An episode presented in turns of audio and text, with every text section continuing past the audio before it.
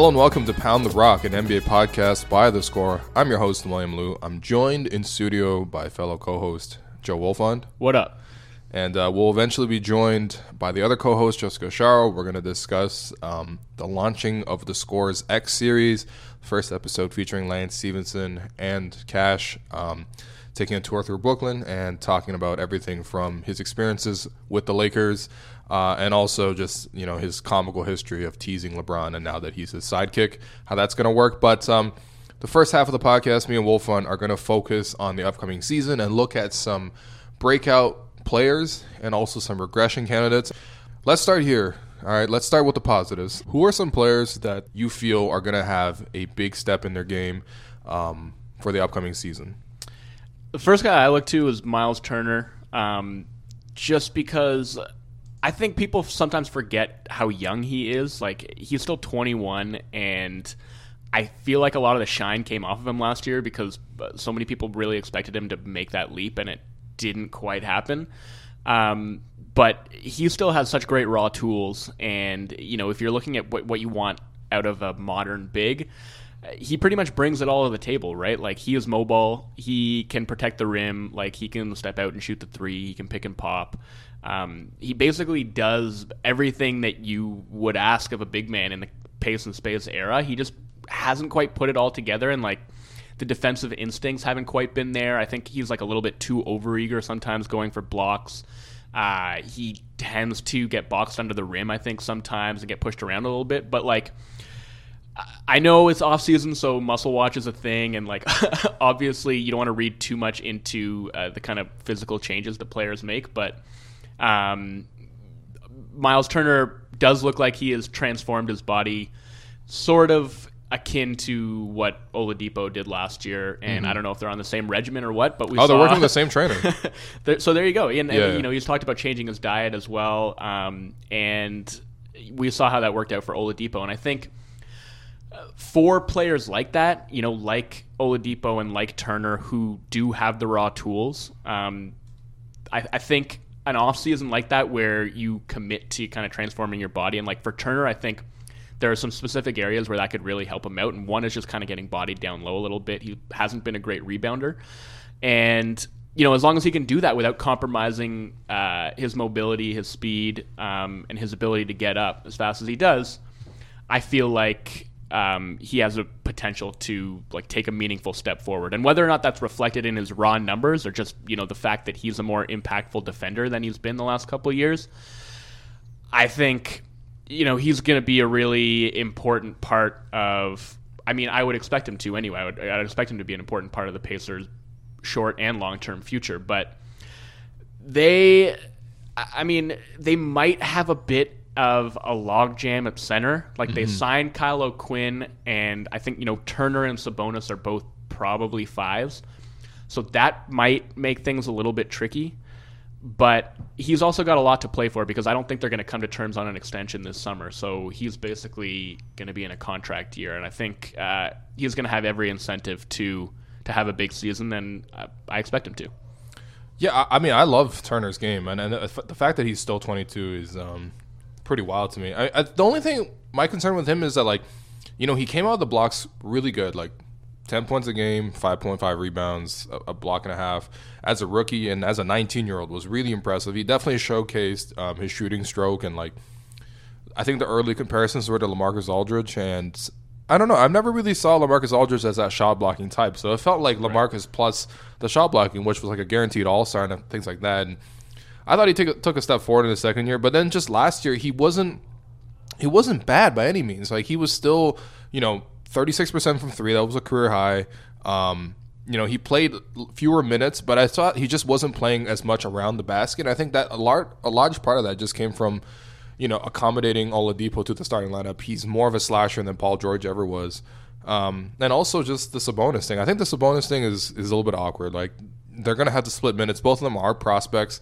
Uh, Sabonis came off the bench last year um, for significant minutes, but you know, like realistically, those two aren't going to be the best tandem just because they do a lot of similar things. Um, I, I guess my only concern with with uh, with Turner is just like what is this specific role moving forward? Just because, um, because if he's gonna occupy the same role, it's a little bit harder to see him breaking out because he's already doing a lot of the stuff that you would expect him to do. Like most people don't know that he shot forty eight percent from the mid range area last year, which is a phenomenal number, right? And I think that's where the Lamarcus stuff comes into um, uh, to play. But I mean, he's not going to shoot better than 48%. And so I, I, don't really see the specific area in which he can break out unless like the front court is a little bit less cluttered. Well, I think he's obviously proven that he can be a good pick and pop guy. Definitely. And realistically, him and Oladipo playing a two man game should be uh, really, really solid, right? Like uh, the threat of Oladipo driving to the basket, uh, coupled with the threat of Turner popping to the three point line, I think should make that a really potent two man combination. But I think part of the issue is that Turner doesn't really roll and like given right. his athletic ability, like he should be a good dive man as well. Like he should be able to offer basically uh, both of those threats: the mm-hmm. threat of rolling to the basket and the threat of popping to three. But like he just doesn't really roll hard to the rim, and I feel like that's something that he can and should add to his arsenal, and maybe changing his physical profile a bit will help. Um, but you know, the Pacers took a lot of mid-range shots last year. They shot them at possibly an unsustainably high rate. So I do think that they are going to have to evolve a little bit this season. Mm-hmm. And I, I do think it's a little bit awkward with him and Sabonis, but I like it in a way because they're such different players. Right. And what Sabonis does is so different. You know, he doesn't really pop and he's not really a catch and shoot guy, but he is a guy who can catch the ball in the short roll and like make a play in four on three. Yeah. He's a much better passer than Miles Turner. Definitely. Um, he's got really nice hands and you know, Turner is just a finisher basically. Like whether he's catching the ball and dunking it or catching it and shooting a jumper, uh, he's not really a guy who's going to go and like make that next play. And so maybe that's somewhere where his game can grow a little bit, right? Like he can be a little bit more of a playmaker and a guy who can keep a play moving rather than a guy who's just expected to finish. Yeah, for sure. Look, I, I like Turner's game a lot, and I think he's going to be a solid player for a really long time. Um, I think it also hurts him just a little bit that he's playing with Thaddeus Young because they do have to invert the roles a little bit because Thad is not quite um, a three point shooter. Um, he has sort of shot a lot of threes in the past, but has never been really good at it. And so they need Turner, who's a better shooter, to space the floor a little bit. But um, I think he's gonna be really solid. One guy um, I, am gonna keep my eye on this year is uh, Buddy Hield in Whew. Sacramento. Him and his big teeth. I mean, um, he's already like, look, he's. It's hard to say he's going to break out because he's already 24 years old. He's going to turn 25. Um, you know, in around January. Like, he's. Um, you know, he's not necessarily the sexiest prospect, and I think that's just because his career got off to a weird start where he got traded, you know, in his rookie year um, as part of that Demarcus Cousins deal. But I think it really does overlook the fact that ever since he's been in Sacramento, he's been a really solid player. Last year, 13 points a game, uh, you know, four rebounds, two assists, shot 43% from deep on five attempts per game. Obviously, that was the biggest thing um, that was in his game coming into the NBA. Like he, we knew that you know one who's at Oklahoma, he could really shoot. And um, you know he definitely proved that in the NBA level. And these are not easy threes. Like he's creating a lot of these off the dribble by himself. He can go left. You can pull up going left. You can pull up going right. Um, and you know, if he can ever really consistently get to the point where the threat of his drive game could really um, improve, um, I think he could take like a Bradley Beal type of trajectory. The thing with that is just that Bradley Beal is way younger. Uh, he's he started doing it way younger. I think they're about the same age, even though Bradley Beal's been in the league like five, six years now. Um, but I don't know. Buddy Hield looks great, and look, I, I don't want to buy into you know off season training. Um, you know that hype. Obviously, it's let a lot of people down. Just see Carmelo Anthony, but I don't know. Buddy Hield looked really, really good at that uh, UCLA run, and um, I don't know. He's just skilled, man. He really is skilled, and he stays healthy. He's not a great defender, so he's not going to hurt himself that way. And he just gives you buckets. Like I could really see him, you know, breaking out, you know, playing 30 minutes a game, averaging 18 points a game. You know, Buddy Hield's a good player. I will say, like, I do think there's been he's been unfairly maligned because the Kings traded Boogie for him, and Vivek comes out with that comment like he thinks Hield has Steph Curry potential, and like that's just sort of stuck with him. And obviously, you know, when, when, you're given that standard to live up to, like you're you're gonna come out looking uh, unfavorable. But my concern with him is like he just hasn't shown any playmaking chops whatsoever. Like he's not a great ball handler. He doesn't really pass that well, and the shooting off the dribble is really nice. But you know, if you want to compare him to Bradley Beal, I just feel like even at this stage of their careers, um, you know, Beal when he was going into say his third year, and also like you mentioned, being younger. I feel like he'd already showcased a much more well-rounded game than what we've seen from Hield so far, mm-hmm. and this is again unfair of me to say, but I just don't have a ton of faith in players developing in that King system because yeah. it's been such a black hole for so long. Like, who is the last you know homegrown Kings player? I mean, I guess there is Boogie, but like Tyreke, baby, Tyreke, No, Tyreke had his best season as a rookie and just kept declining. So that's not development. That's the opposite of development. that's right. um, I, I, I don't know, man. It's it's hard to say. Like I think there is the outline mm-hmm. of a of a really competent rotation player there, but like as far as taking a leap into, um, you know, being even like a even like an average starter, yeah, I don't know that I necessarily see that in Hield's future, just because, like you said, like the defense isn't really there, and the offensive game is pretty much limited to um, the way he shoots the ball, which is obviously a very valuable skill. But you know, you need to surround that with other skills as well. And given the fact that he already is in his mid twenties, um, you know, I don't know how much faith I have in his ability to suddenly put it all together. But um, I don't know. We'll see. All right, let me make the let me make the case for Buddy. All right. So first off, I think the point about him not being able to develop with the Kings is very valid. Um, the Kings have a very confusing roster moving forward. Like they got Bogdanovic, who they like at point guard.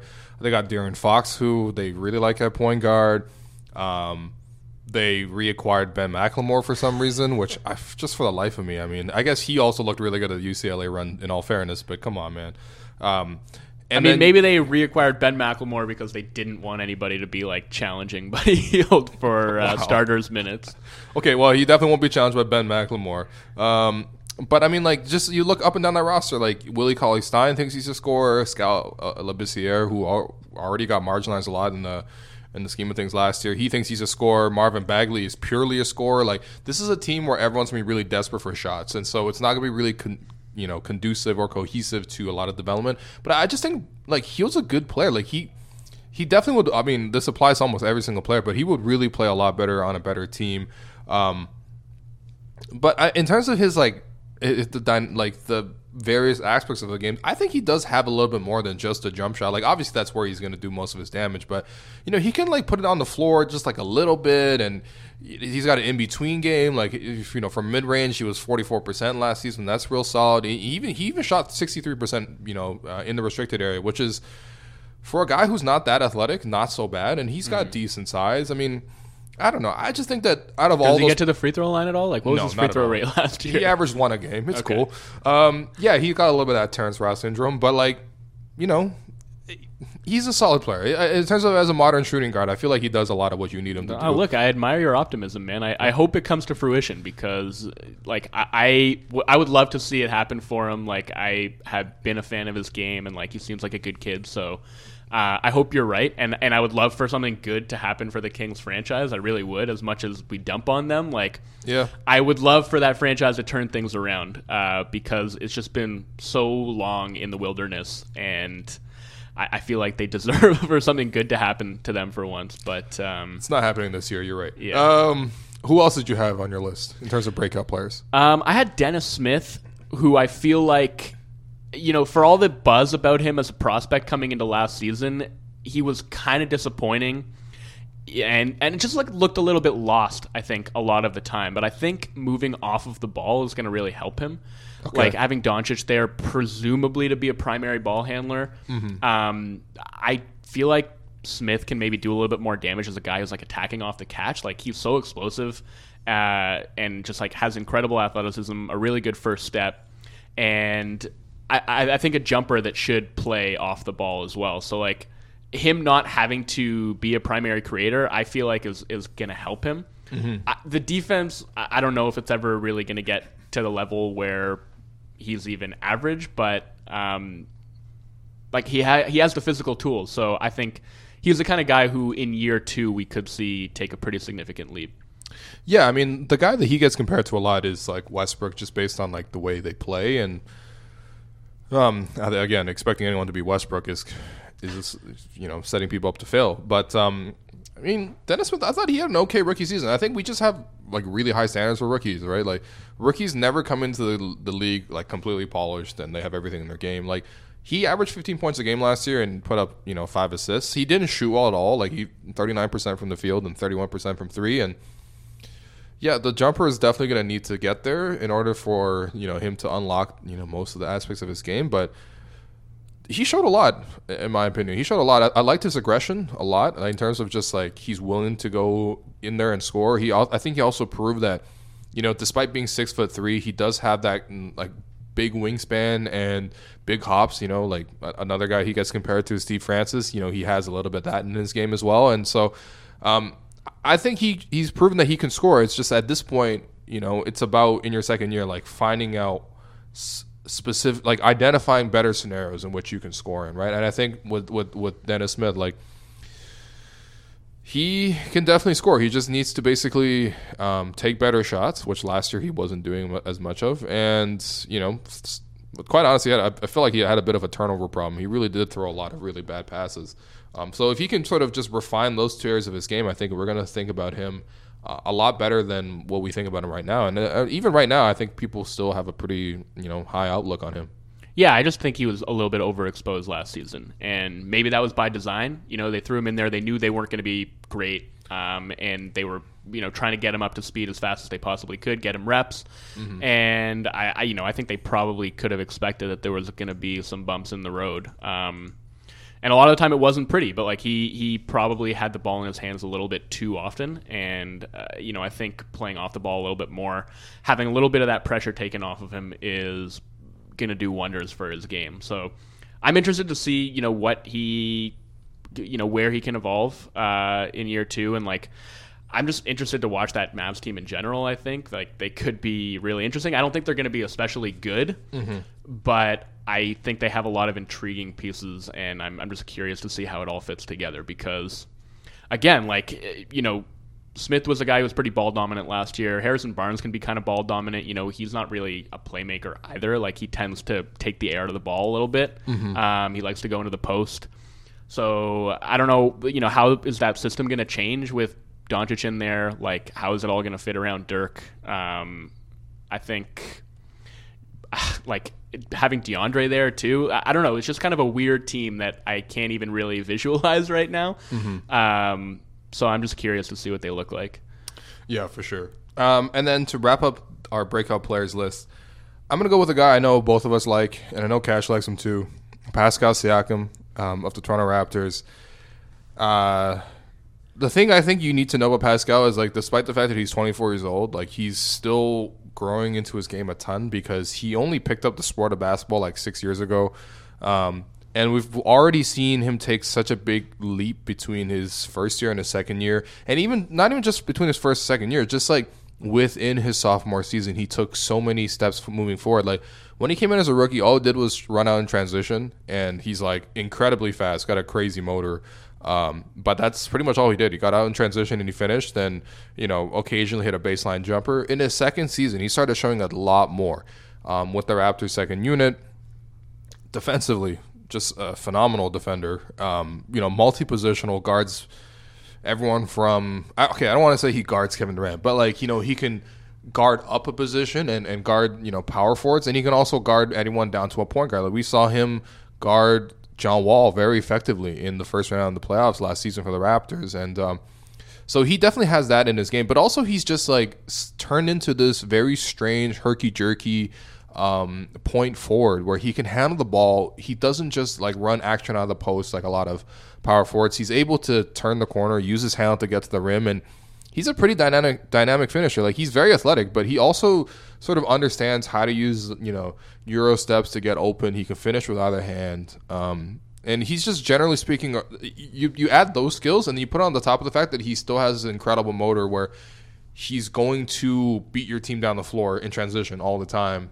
Um, and he's going to hustle for blocks and, and rebounds. He's got good instincts for that. Like there's the makings of a really good player there. Even though he might not ever average like more than 12 points a game in his career, but uh, Pascal's a really important player, and we even saw last season. He's closed a lot of games for the Raptors when uh, Serge Ibaka was um, taking his back-to-back dumps. When uh, yeah, Serge Ibaka just wasn't good off back-to-backs.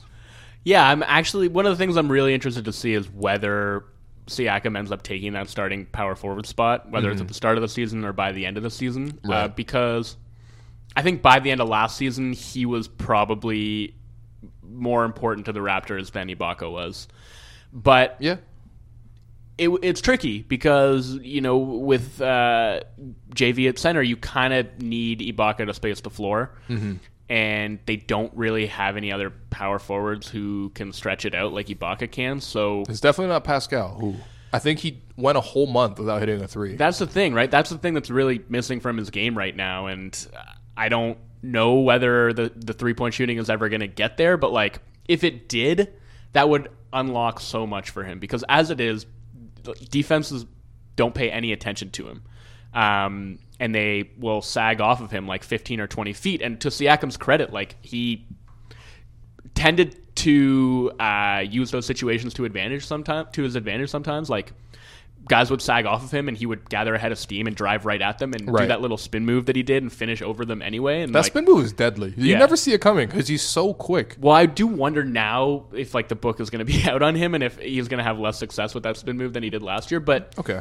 Um, my point being, like, eventually he's going to have to make defenses pay for ignoring him, right? Like he's yeah, that's true. He's going to have to develop some semblance of a three point shot, I think. Mm-hmm. And it's interesting because the byproduct of his lack of a jump shot last year was that they ended up having to put the ball in his hands more often, right? Uh, and kind of use him as de facto point forward, mm-hmm. and it worked wonders for his game. You know, like he basically by necessity had to develop those ball handling and playmaking skills. Yeah, uh, he had to develop a face-up game, and I, you know, I think it, it, unlocked a whole lot of stuff for the Raptors offense. Like, you know, his ability to kind of grab and go, push the ball up the floor. Right. Um, his interior passing ability, like, he grew in so many meaningful ways. Uh, and I think now what everyone's going to kind of be looking to see is whether that jump shot comes along at all because that could potentially nudge him up into like borderline all star territory. Maybe not this year, but um, he he has that kind of ability, especially when you you know look at what he's been able to do at the offensive end as far as his growth, and then what he can do defensively, like his ability to switch basically across at least four positions. Like five might be a bridge too far because he's a bit thin. He's slight. Yeah, yeah. Um, so you know, matching him up against centers is maybe a losing proposition, but certainly like one to four, he can capably handle pretty much anybody. And you know, if again, if that jump shot comes along, I think you're looking at a two way menace. So. Uh, I like that pick a lot, and again, I think you know the most interesting thing to me outside of uh, whether that jump shot does come along is is whether he remains blocked by Ibaka or whether by the end of the season he's a starter. Yeah, for sure. And again, I mean, we're going to be citing this a lot, I guess, but just Pascal has looked really impressive at the UCLA runs. Um, but no, like it's just in general, he's a really hardworking guy. And I think all the all four guys we mentioned on this list, you know, Miles Turner, Dennis Smith Jr., Buddy Hield, and Pascal, like they're all really hardworking players that are serious about the craft. And you know that we've seen in the offseason, like these guys in training videos and stuff like that. Um, and Pascal is definitely a guy who is going to work nonstop all the time. And so, you know, those are the types of players that if they're going to break out, those are the types of guys that break out. Um, okay, let's move on to the more negative side of the podcast and let's talk about players that are going to regress. Okay, so um, we have here four all star level quality players that we are a little bit down on. I'll, I'll let you get the, the hate started first. Um, you're not that big on Lamarcus Aldridge for this upcoming season. I'm not not big on him. I just think he was so good last year, mm-hmm. and arguably I, the best year of his career if you yeah, consider both I, sides of the floor. I would say that it was like he he was really like the the engine that made that Spurs team go, which. Um, you know, if you look up and down that roster, the fact that they won 47 games with Kawhi Leonard playing nine of them uh, was pretty impressive. And and the reason for that was Lamarcus. Like he was one of the best offensive players in the league, and he held his own at the defensive end. Mm-hmm. I, I, just don't necessarily see that being repeatable. Like he, I think, finished around the rim better than he ever had before. Um, he obviously uh, was, you know, really solid shooting it from mid range as he always is. Um, And I think part of the reason I'm not so huge on his coming season is because I'm not certain about the DeRozan fit and how that's going to work. It's a bit um, awkward. They're just going to cramp each other's space a little bit, I think. And I kind of have faith that they're going to figure it out as they go along, but I do think there's going to be a bit of an adjustment period. And I also think that that is going to require some sacrifice on Lamarcus's part and he's not he's not necessarily big on that. We have seen how that's worked out before, and like yeah, it, it doesn't always make him the happiest camper. So I don't know. I just see him taking a, a step back. Maybe it's only like in the statistical categories, and on the whole, he's still more or less the same player. Mm-hmm. But I wouldn't expect to see him replicating the season he just had because it kind of came out of nowhere. He seemed to be like trending in the wrong direction the couple right. seasons before that. And then suddenly Kawhi's on the sidelines and Pop empowers Lamarcus to basically go and be Lamarcus again. Mm-hmm. Men's fences with him and comes out in the media and he's like, It was my fault. I was overcoaching Lamarcus. I had to mm-hmm. let him do his thing. I had to feed him 800 post ups a game.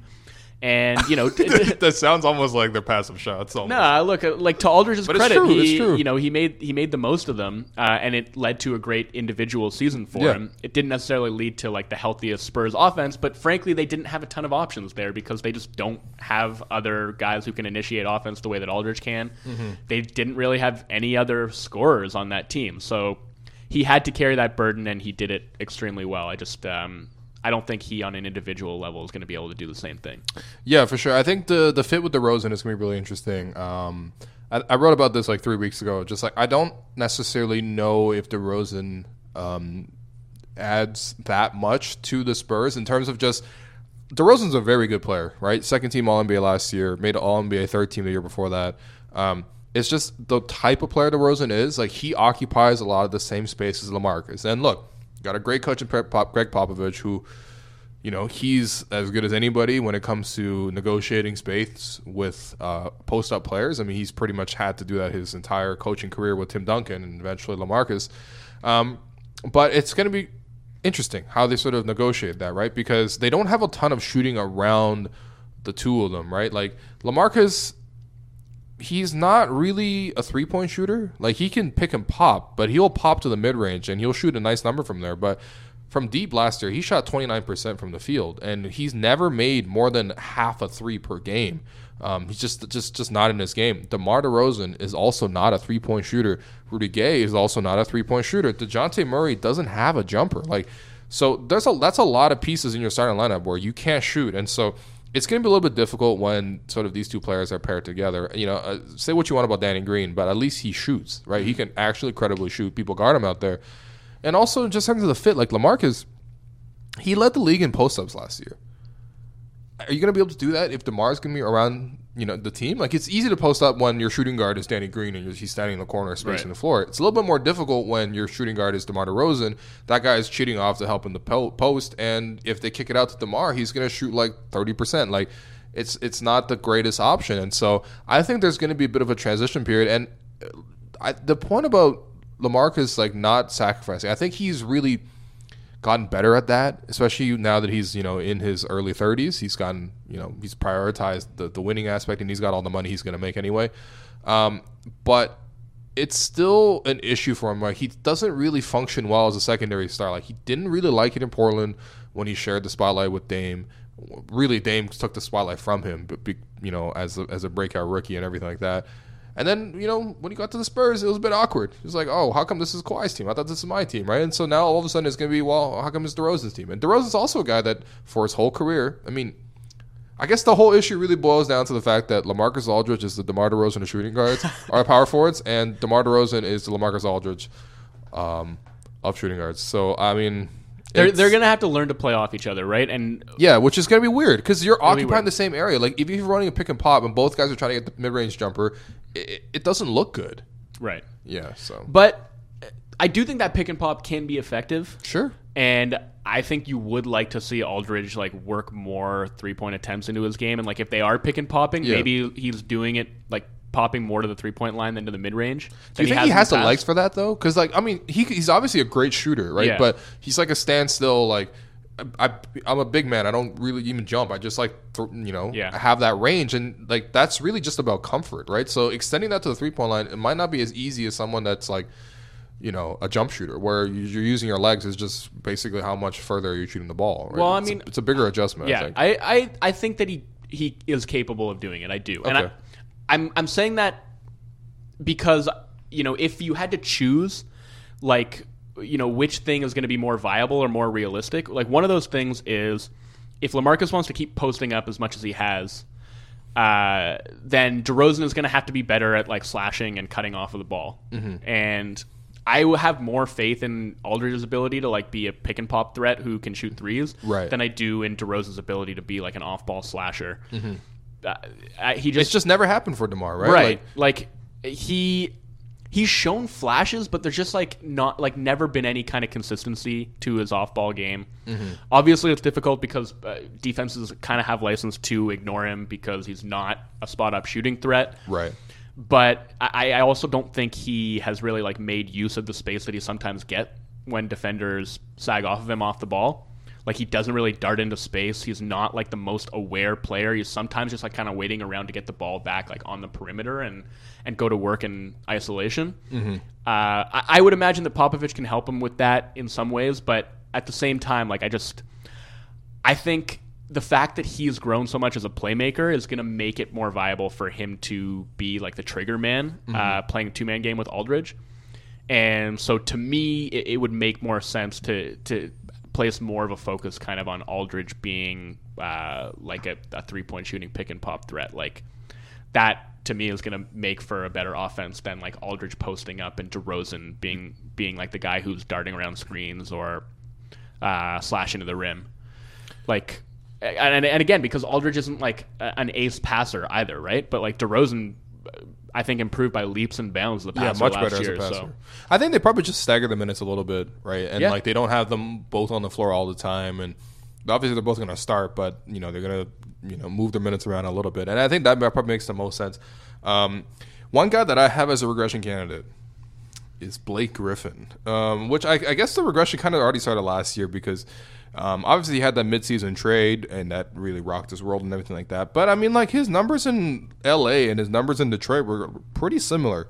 Um, he shot a career low forty three point eight percent from the field last year. Before that, he was consistent like a fifty percent or you know close to a forty nine percent guy.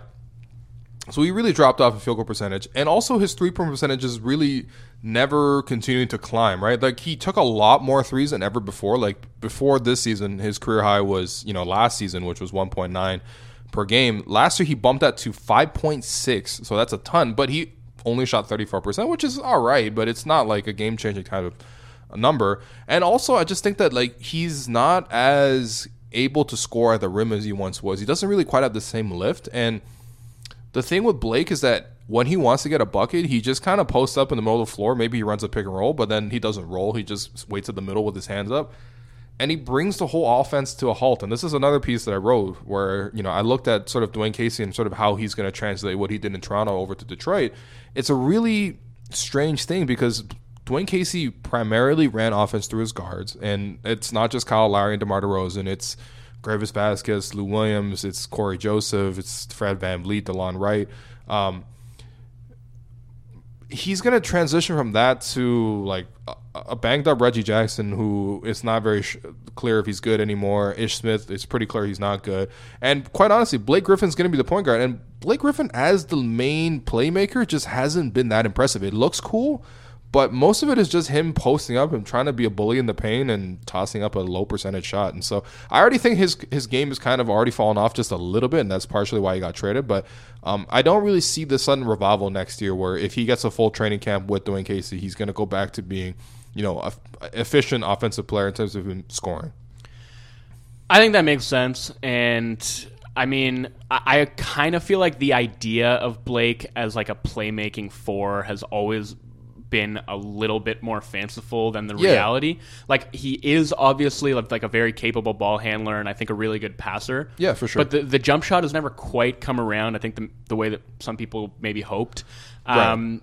And I also just think like without an elite point guard like Chris Paul, basically always getting him the ball in the right spots. Mm-hmm. it, it seems like he got exposed a little bit, and like it, it didn't lead to necessarily efficient offense. Right. And the other thing you saw, and and to me, this is something that will maybe actually be smoother next year. But like after he got traded mid-season, uh, Andre Drummond, I feel like really fell off offensively. Whereas Drummond like, just didn't get the ball. Like, Yeah. when Blake Griffin came off the floor, and it was Anthony Tolliver. Shout out Anthony Tolliver. All right, apparently my guy. podcast favorite. Yeah, but when Anthony Tolliver came in the game, it was like, all right, now we can actually space the floor as a power forward. He's mm-hmm. not going to get the ball. He's just going to chill there and with his bald head and shoot a three. Whereas like, and then Drummond would roll to the basket and there'll be offense run for Drummond. But when Blake was there, they didn't run any sets for Drummond. They didn't work a pick and roll. Like, you know what I mean? Like even that idea of like, well, he can do that DeAndre Jordan pick and roll thing. Like they didn't have chemistry like that last year. A lot of them were just bad passes Right. that didn't go anywhere. And I also think that Drummond and, and DeAndre are not really similar players. Like I feel like No. they kind of have a similar physical profile and like their stats look kind of similar because Right. they both rebound the hell out of the ball and like they both only really shoot close to the basket and are poor at shooting free throws. Like Right. so their numbers look similar similar so people think they're similar players, but they're actually not because first of all, I don't think Drummond is the same kind of vertical athlete that DeAndre is. No. And second of all, DeAndre is not like Drummond actually showed that he had some playmaking chops Yeah, last year. he has handles. It's, it's weird that he, he when he handles the ball, but he definitely Yeah. can handle it a little bit. and he improved as a passer a lot too last year. And like, Yeah. early in the season, before Blake got there, they were kind of using him as an offensive fulcrum. He was, Right. you know, getting the ball at the elbow, running a lot of dribble handoff, Right. um, and a lot of backdoor passes as well on like baseline cuts, things like that that were really sort of helping him ex- expand his game. Right. Um, and then Blake got there, and that, that kind of evaporated. Bit. Blake started doing all this stuff for him. But the Yeah. thing is, it's a little bit awkward because it's one thing if you have like Tobias Harris as your power forward, um, and you're running post offense through Drummond because the, the pain is going to be clear, right? Right. It's not the same when Blake Griffin's running the offense and there's Drummond waiting in the dunker spot. There's no one you can't cut baseline, right? Like, Yeah. there's just gonna be someone tagging him. So I, I just think it's not a great fit. Like, it's not even Blake Griffin's fault necessarily. I think his game has fallen off a little bit, but just I, I don't really see that situation in, in Detroit as something that's really gonna be conducive to.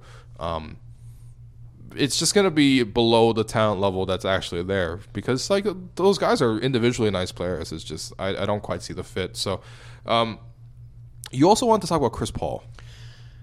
Yeah, I mean, I don't know if I wanted to talk about Chris Paul, but uh, I did pick him as as another potential regression candidate just because the injury history is starting to get a little bit scary. Mm-hmm. He is heading into his age 34 season. He's got a lot of miles on his body. He's been doing this for quite a long time. And I mean, to his credit, like his production has remained remarkably steady he was outstanding last year once again, but he also only played 58 games last year after playing 60 games the year before.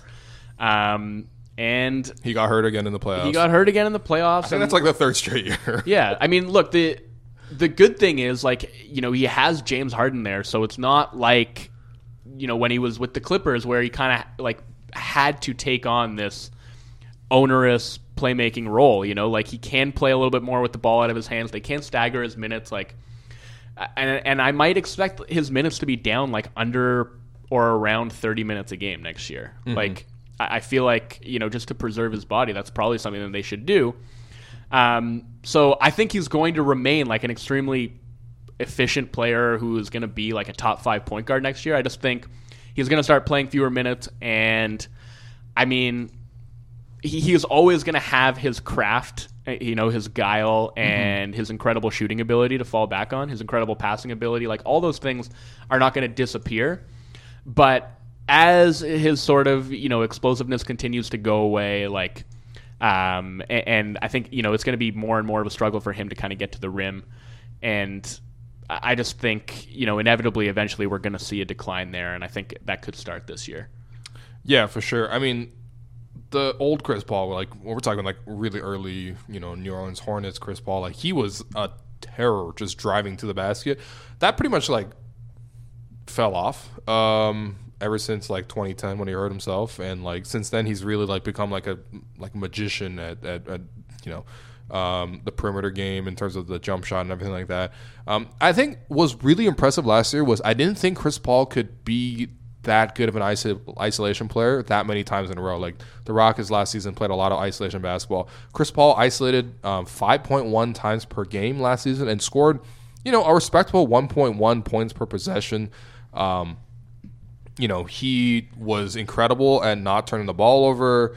Um, and somehow he got efficient shots, and I, I'm really impressed with how he did that. But I just think that like that's a big ask um, to have anybody do, especially at his age, where you know he's gonna be 33 when the season starts. Like it's not like he's not old necessarily, but it's just like you got to always be really cognizant of um, how much mileage he's putting on his body, and um, I don't know. Maybe it's not even just like uh, a dip in quality so much as a dip in the volume of production that he has. Because I agree, man. I mean, I think the Rockets really need to think hard about you know how can we keep Chris Paul healthy? Because look, Chris Paul was healthy, we might be look, talking about the Rockets as the reigning champions here, right? We really might be, but you know he got hurt, and it's sort of a predictable pattern at this point. Yeah, and I think I mean if you look at like his free throw rate has been in decline for yeah. a while now. Last year was like the lowest of his career. Yeah. Um, you know there there's a bit of cause and effect there because his three point attempt rate also spiked, so he was definitely mm-hmm. playing a lot more on the perimeter right. than he had been in the past. But again, I think that's by design, right? And like that's a way to sort of preserve his body. I think that's the right approach at the end of the day. It just might mean, like you say, like a dip in volume and overall productivity as a result. And look, again, he is going to turn 34 like this season. So that inevitably just does happen at some point. Mm-hmm. He's still a fantastic player, but like, I don't know. I mean, would you have said, I, I think he was probably at least on like a per game basis. Yeah. A top 10 player in the league last year. Yeah, I'll put him put him between ten and fifteen, but there's a real argument to put him at ten. I mean, his advanced numbers are always going to look phenomenal. Yeah. Um, but I just felt like, yeah, I mean, like his role is a little bit easier because I think he played a lot more against guard uh, uh, bench lineups than mm-hmm. he ever did in his previous um, stops in the NBA, and so I think that helped inflate his numbers just a little bit. But yeah, I mean, he was definitely up there. I mean, yeah. second so I, most important player on a 65 win team, like yeah. for sure. So I just think I wouldn't expect that to happen this year. You know, like I, I yeah. could see him being like a top 20 player again, but mm-hmm. I don't know if he's going to be like top 15 or top 10. And you know, maybe that's just a result of like he didn't he didn't play enough minutes to make it into that conversation. Uh, whether it's because he got hurt or because they're just managing his workload. Yeah. Um, he's getting old, so that's what happens. That's what happens. Um, one guy who's not getting old necessarily is Nikola Jokic, and um, it's strange to talk about Nikola Jokic in this way because I mean, first off, we've already offended the NBA stats community by talking bad about Chris Paul, and you know he's like the most beloved um, you know, all star advanced stats guy ever. But Jokic is really coming for that crown because people really love Jokic. Um, if you are on NBA Twitter, you probably have seen the discourse on Jokic versus Karl-Anthony Towns versus whoever, and it, it, it's it's kind of silly. And I think people pick on Jokic just a little bit just because they know that he's such a darling to some people. But I think we have to be a little bit realistic with Jokic. Like he clearly does a lot of great things, um, but last year wasn't really a step forward for him, right? Like Last year he shot 49% from the field. The year before that he shot 58% from the field. Part of that was because Jokic took a lot more threes and he hit them at a really nice clip, 40%. But I mean, I, it wasn't like this huge step in Jokic's game. Like whatever he established in his breakout sophomore year, he pretty much just repeated that last season. And while he had a lot of great moments, my concern isn't about him offensively because clearly he's got all the schools you would ever want out of your big man.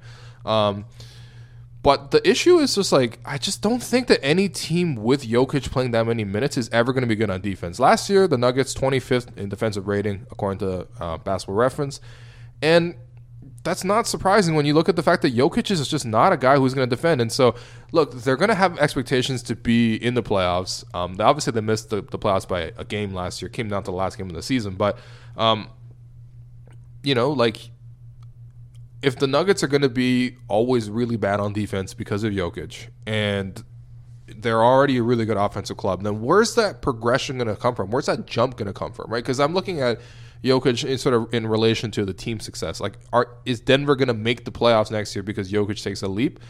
Or is Jokic's defensive liabilities going to hold this team back? Because we've seen in the modern NBA, teams with defensively suspect centers generally don't win nearly as much as you want.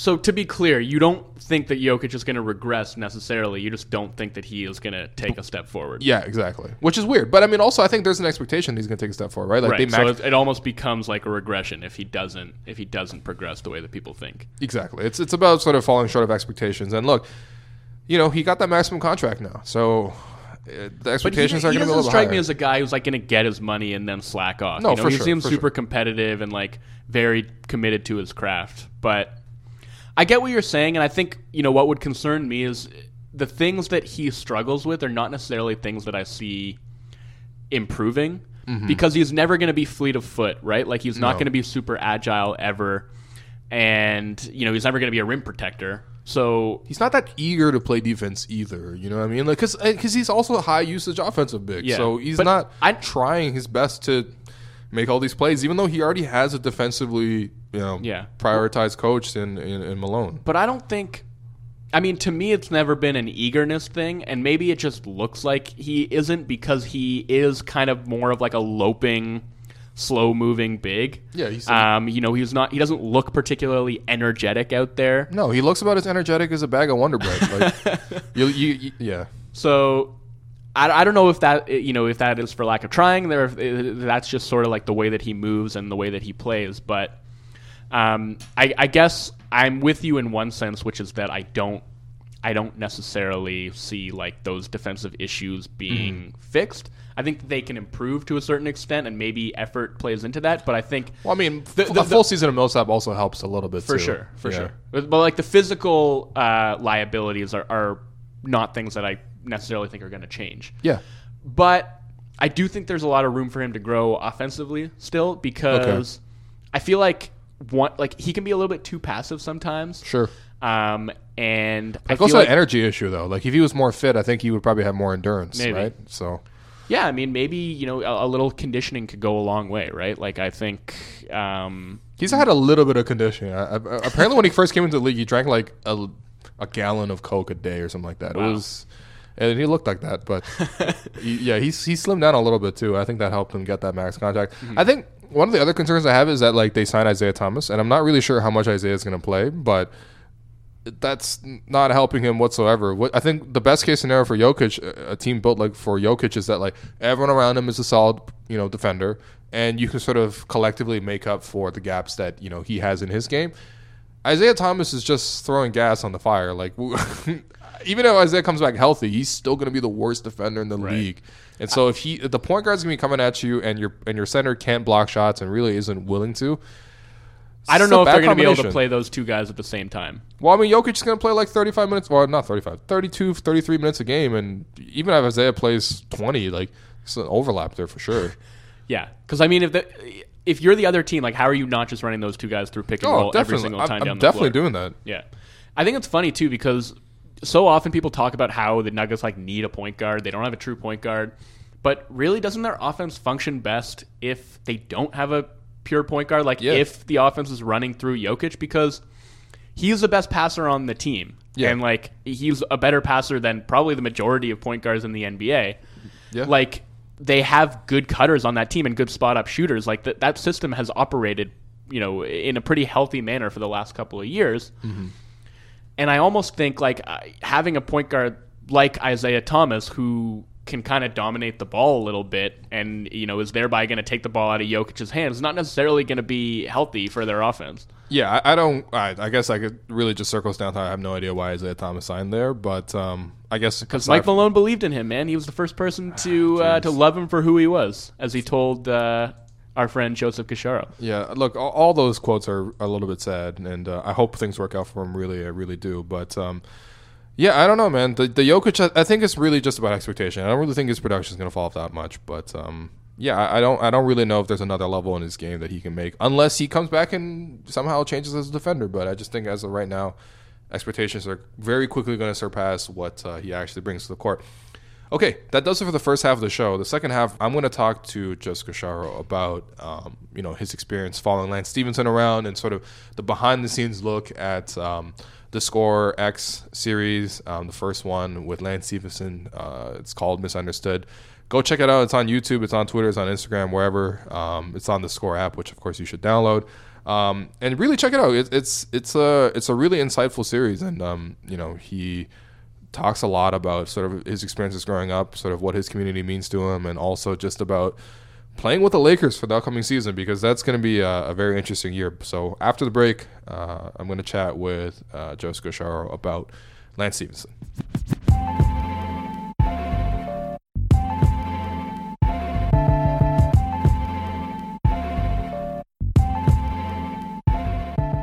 Welcome back to the second half of Pound the Rock. Joined now by the other co-host, Joseph Casciaro. Cash, how you doing? What's going on, man?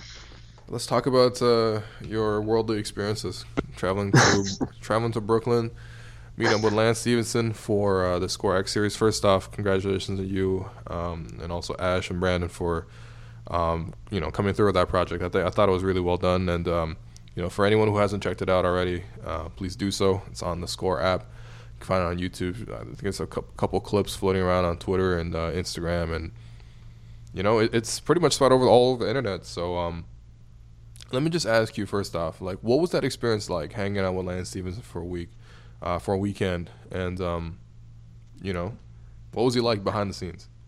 Well, it's kind of surreal, man. I mean, uh, you know, for myself, uh, for Ash Rahimi, who's our uh, who works in social media and marketing for us and handles our Instagram, and for Brandon Jordan as well, who was our videographer and editor. I think for all of us, it was the first time we've done something like that. You know, even for myself, I've got experience talking to players and you know hanging around locker rooms and arenas, but you know it's a very limited kind of access. Even if you do get a one-on-one with someone, you know there there might be uh, a PR manager around, or there's just other players around. There's some chaos around you. It's it's not that exclusive, and this was the first time that we basically had you know, uh, for for the most part, unlimited access to a player for a weekend, and uh, so that part of it was kind of surreal. And uh, yeah, it was it was awesome. I mean, we we went to Lance's camps that he runs for uh, for kids in in various areas of Brooklyn. So we went to one on Saturday, I believe we went to uh, to a camp in Manhattan and, and watched him do his thing with the kids there. And then on the Sunday, he and uh, actually Isaiah Whitehead, if you remember, also a, a Brooklynite uh, former NBA player. He's technically a free agent right now. Uh, they co-hosted a camp on the Sunday um, for kids from Coney Island, which is where they're both from, and then it actually ended with uh, a game between kids from the neighborhood and uh, members of the NYPD so we kind of covered that, which was cool. And then uh, we also went to a, Lance's workout on the Saturday night. Him and Isaiah had a workout, just you know, staying sharp in the summer. It was cool to see that type of thing. You kind of see, you know, on Instagram, Twitter throughout the summer of guys working out in the off season. We got to be on the floor in the gym for that. Sat down with Lance there. Uh, on the Saturday, we also went to, to lunch with him and his family. Um, and that was uh, that was an experience in its own right. You know, like one, I think he had four or five tables in, uh, in this place called Seaport Buffet. It's an all-you-can-eat Chinese restaurant in in Coney Island, and uh, one of the tables was me, Ash, Brandon, Lance, his parents, and uh, his manager. So that was that was pretty funny. Um, so yeah, just like like I said, just kind of unparalleled access. Um, access to a player for a whole weekend. Even on the Sunday after his camp with Isaiah, after that game ended between the the kids and the cops, Lance ended up. Uh, we walked with him mm-hmm. from the outdoor court to his favorite deli that he used to go to when he was a kid. And you know, a couple people in his entourage were kind of asking if he was going to drive, and he's like, "Nah, I'm just going to walk." And so he has this like 15 minute walk from the court to the deli, and on the way, just a bunch of honestly just locals from Brooklyn coming out of the woodworks, you know, people coming out of shops, recognizing him, seeing him. And some of them were just fans, but there's a lot of people.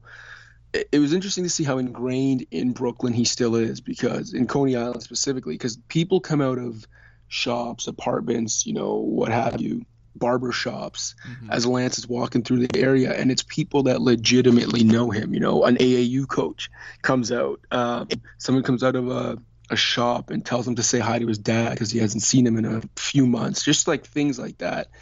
Uh, and it really kind of hits home how ingrained he remained in that neighborhood, even though he made it out. Yeah, for sure. Um, I, I, feel like when you watch the video, like Um, you know, obviously it's a sliver of sort of like all the footage you guys got, but um, yeah. it really does communicate like sort of the intimate sort of atmosphere in terms of just like um, he takes you back through his old neighborhood. He takes you back through sort of what made him. Um, you know, he talked a lot about um, his dad and uh, how he, you know, woke him up every morning to run uh, on the beaches and run the stairs at, at 5 a.m. in the morning. And um, yeah, I mean, just how big of an influence was his was his dad to him? Because I I didn't know that part about his story that he you know he had a dad that kept him so committed um, to sort of you know making sure that he got to the highest level of the NBA.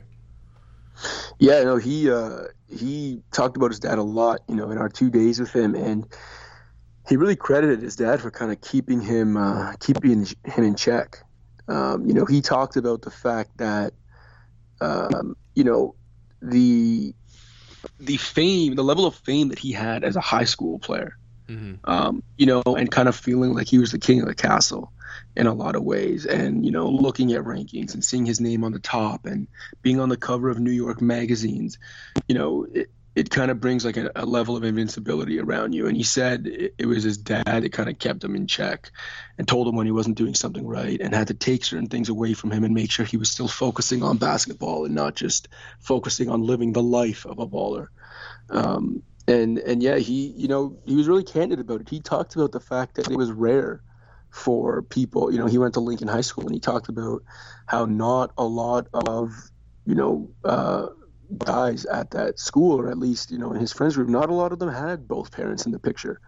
And so for him, uh, he really thought that his dad being in the picture and his dad kind of keeping him in check was huge for him. And he also just talked about the work ethic that his dad instilled in him. And I think, you know, I think this is another thing that I guess access to a player maybe changes your opinion a little bit on them is that Lance is kind of one of those guys. You know, you think of him, he's in that kind of like, like Nick Young, JaVale McGee, uh, and and you know what I'm talking about, right? The kind of you see them as kind of like more jokers mm-hmm. and and kind of more personalities than basketball players. And so when you think of players like that, I think you naturally assume that they don't maybe have the work ethic or they don't you know they're not going as hard in the off season as the stars and and the guys you see on Instagram and you know this and that but then you see it up close and and you see him going like game speed in a summer workout and he's talking about how the work that his dad put him through the workouts that his dad put him through and you know the 5 a.m runs on the stairs in their project building or in, on the beach in Coney Island, like how all these things molded him. And, you know, there's this great part where he said to us, like that, that's why it gets frustrating sometimes when he sees that like other players that he feels he's worked harder than you know are maybe getting more opportunities in him because he sees it as like man like they he doesn't think they went through what he went through with his dad when it comes to like the level of work he put in. Uh, so yeah no he definitely you know praises his father for for i think you know keeping him on a path that led to him staying in the league you know for however long it's been now seven eight years. And and just even touching on the the running the stairs in one of the buildings he lived in in Coney Island. Um, you know, you talk about like the motivation for for a kid to want to get out of a certain area of a certain situation. Lance told us that you know you wouldn't have seen this in the actual in the actual video, but Lance told us that um, you know obviously it was not a great area, not a great building that he came up in, and he talked about how when his dad would wake him up at 5 a.m. to run the stairs, and he was a 12 year old running those stairs in the apartment building, he was running by you know drug addicts, like literally shooting up in the stairwell, and uh, you know making deals in the stairwell. He told a couple stories about how there was people in the stairwell that were so high that even though they lived in the building and you know their unit was probably only a few steps away they just couldn't put two and two together and they'd literally defecate in the stairs. Oh God. While while a twelve year old yeah. Lance is running the stairs, you know, right. and, and his dad's waiting at either the top or at the bottom. And yeah, he talked about seeing those t- kinds of things and just how it fueled this hunger in him to, you know, whether it was basketball or whatever, to just make it out of that neighborhood. Yeah, for sure. And um, I mean, he's talked about sort of, you know, his approach and sort of his aggression towards the game, and sort of that's kind of what um, the Lakers are looking for when they signed him. I mean, it took him by surprise. He didn't even think LeBron was going to go to Los Angeles. He thought LeBron was going to stay in Cleveland.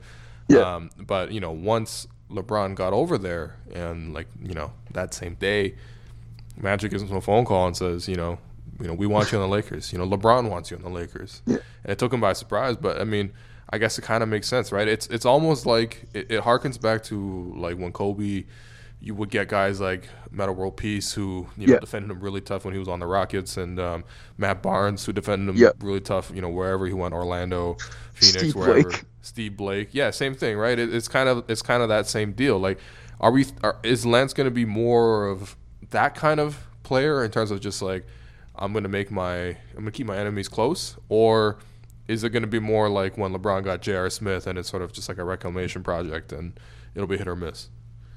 Yeah, I, man, I feel like it might be a little column A, a little column B. Yeah. Like, you know, JR, for example, was, you know, even for all of his flaws and his kind of goofball antics, like he was a great three point shooter. And obviously, you put that around LeBron and, and it's going to thrive. And that's why JR really, you know, other than I think this past year, but the first, uh, first while he was with LeBron was quietly one of the most consistent three point shooters in the league. Yeah. And uh, you know, I guess with Lance, the one thing you can look at is maybe his playmaking ability. Um, you know, kind of fits well around LeBron if he can create some space and some lanes for LeBron just by himself kind of uh, penetrating and finding other players. But, you know, Lance isn't the best shooter. Um, so I, I don't know if he's going to thrive the same way that maybe a JR thrives beside LeBron, but I think it's maybe a little more column A what you were talking about with Kobe, you know, when it was kind of like keep your enemies close. I think I think if anything, LeBron respects the fact that Lance has a, a competitive fire that mm-hmm. that maybe compares to his and, and a you know a real will to win and he probably figures it's you know better not having this guy on the other end in the playoffs and having to deal with everything he brings to the table. So why not have him on your side? Yeah, for sure. And I think like LeBron has this respect for him, but also like people don't really know that Lance has this respect for LeBron because they've seen like the antics and whatever. And Lance is clearly a very competitive guy. You know, um, you know, you and I play soccer together. We kind of know um, that that kind of competitive fire that could come out of uh, pretty much both of us really here. But I mean, Lance has that same kind of you know uh, style where you know he's he's gonna do crazy stuff basically to try to disrupt LeBron in the heat of the moment. But he has a lot of respect for LeBron, and um, you know, it, I think I think that was earned by the fact that LeBron wasn't really that fazed by all the stuff that Lance was doing to him. Yeah, I mean that was that was another fascinating conversation we had with them is, is you know talking about and it kind of went viral after a bunch of other places picked it up, talking about the famous ear blow, and that kind of led to a conversation about how you know Lance was telling us all he was trying to do is get him off his game, you know, get him unfocused, do something to get in his head, and you know he talked about how. In not so many words, he basically said that in a way it kind of backfired because the whole reason he was doing these things was to frustrate LeBron, right? Now, Lance never fully came out and said he's a better player than me, but it, you know, I think Lance does actually have the self-awareness to know that LeBron is the best player in the world. So, from Lance's perspective, he's looking at it like, all right, I'm not going to beat this guy from a basketball perspective. My hope is, you know, my only hope is kind of getting him in his head and getting him off his game. And yet, all of these things, like nothing fazed LeBron. He talked about that. That he's, you know, he mentions that this past season was actually the first year he thinks he got to LeBron mm-hmm. because LeBron started talking back, pushing him, asking him what was wrong with him. He's tired of this ish. um, but he said up until this year, LeBron never said a single word to him on the court. Never reacted, never talked trash to him, never like nothing and he talked about how frustrating that was mm-hmm. from his perspective because he was devoting so much energy just to you know see a crack in LeBron's armor just to frustrate him even a little bit and he doesn't think it worked. And yeah he just talked about how you know he's going and trying to frustrate LeBron and in the end all he's doing is frustrating himself because it's not working.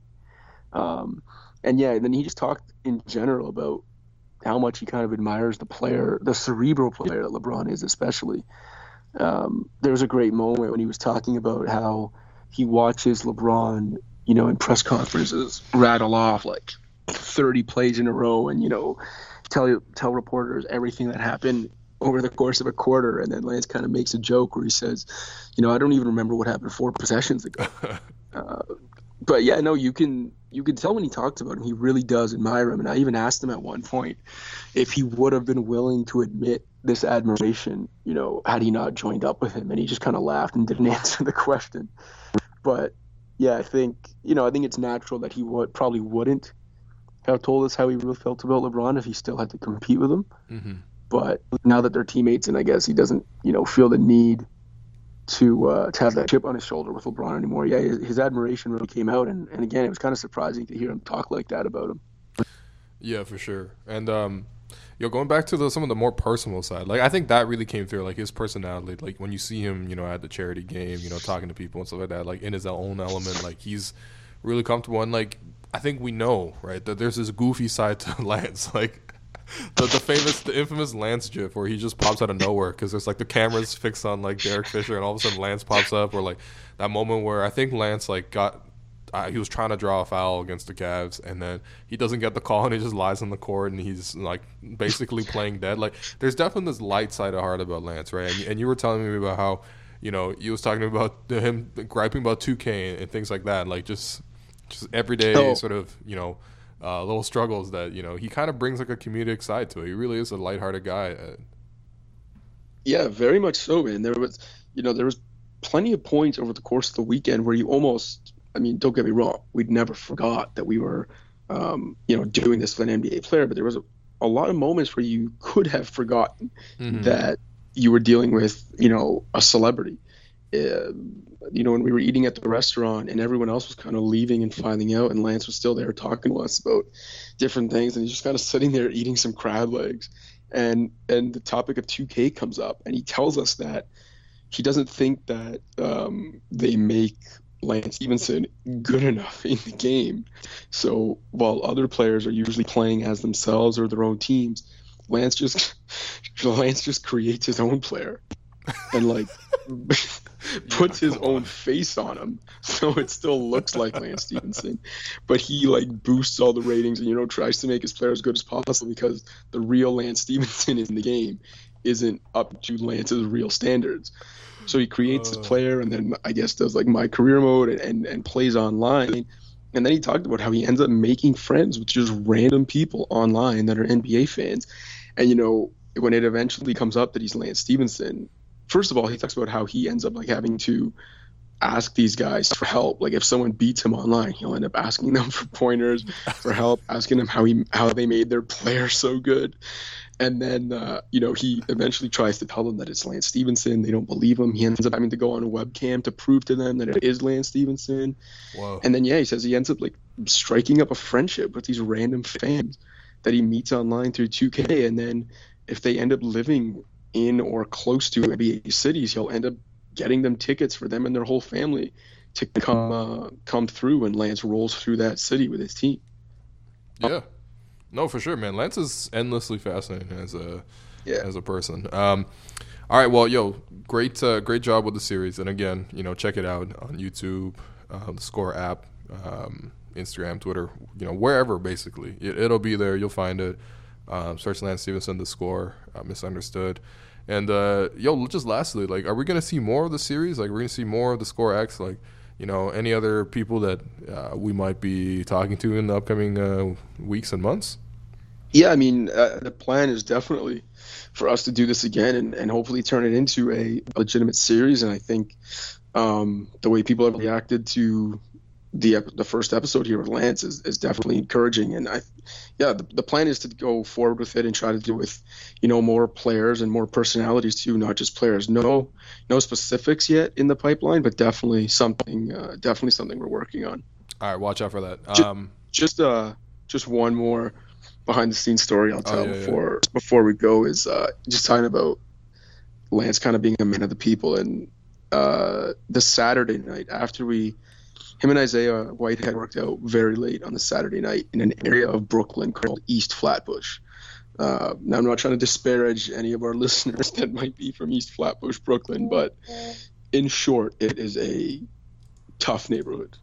It's a hard neighborhood, and it's a very intimidating neighborhood if you're not from there.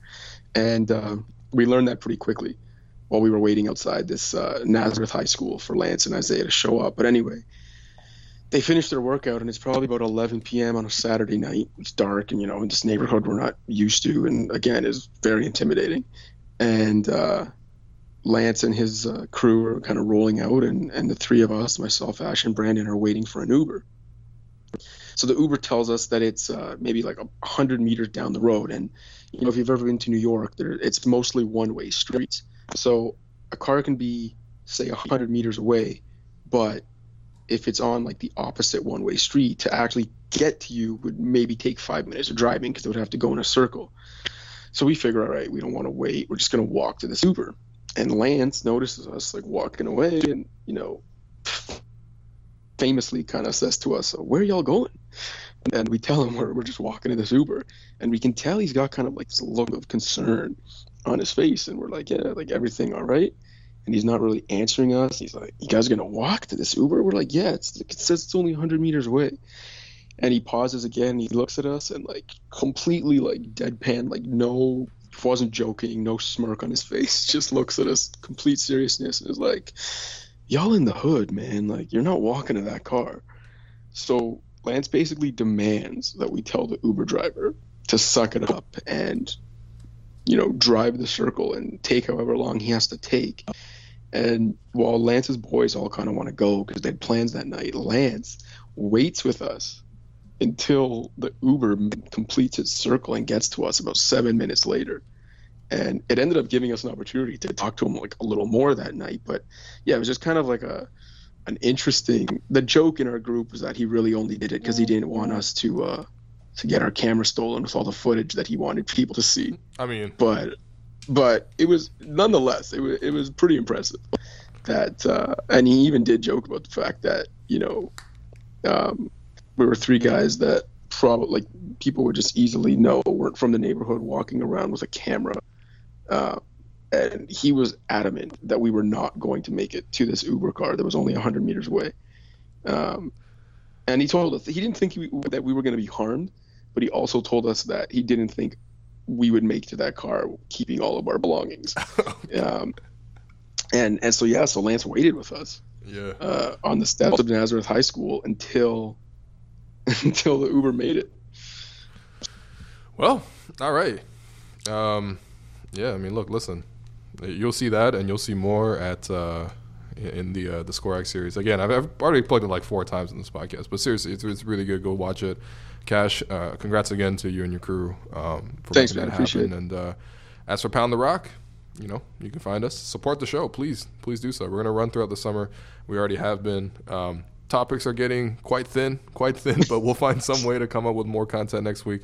And uh, thanks always, to Lance Stephenson for letting us kill 20 minutes of this podcast. Yo, seriously, man. Um, and yeah, I mean, support the show as always. You know, rate, review, subscribe, iTunes, SoundCloud, wherever and uh, we'll be back next week.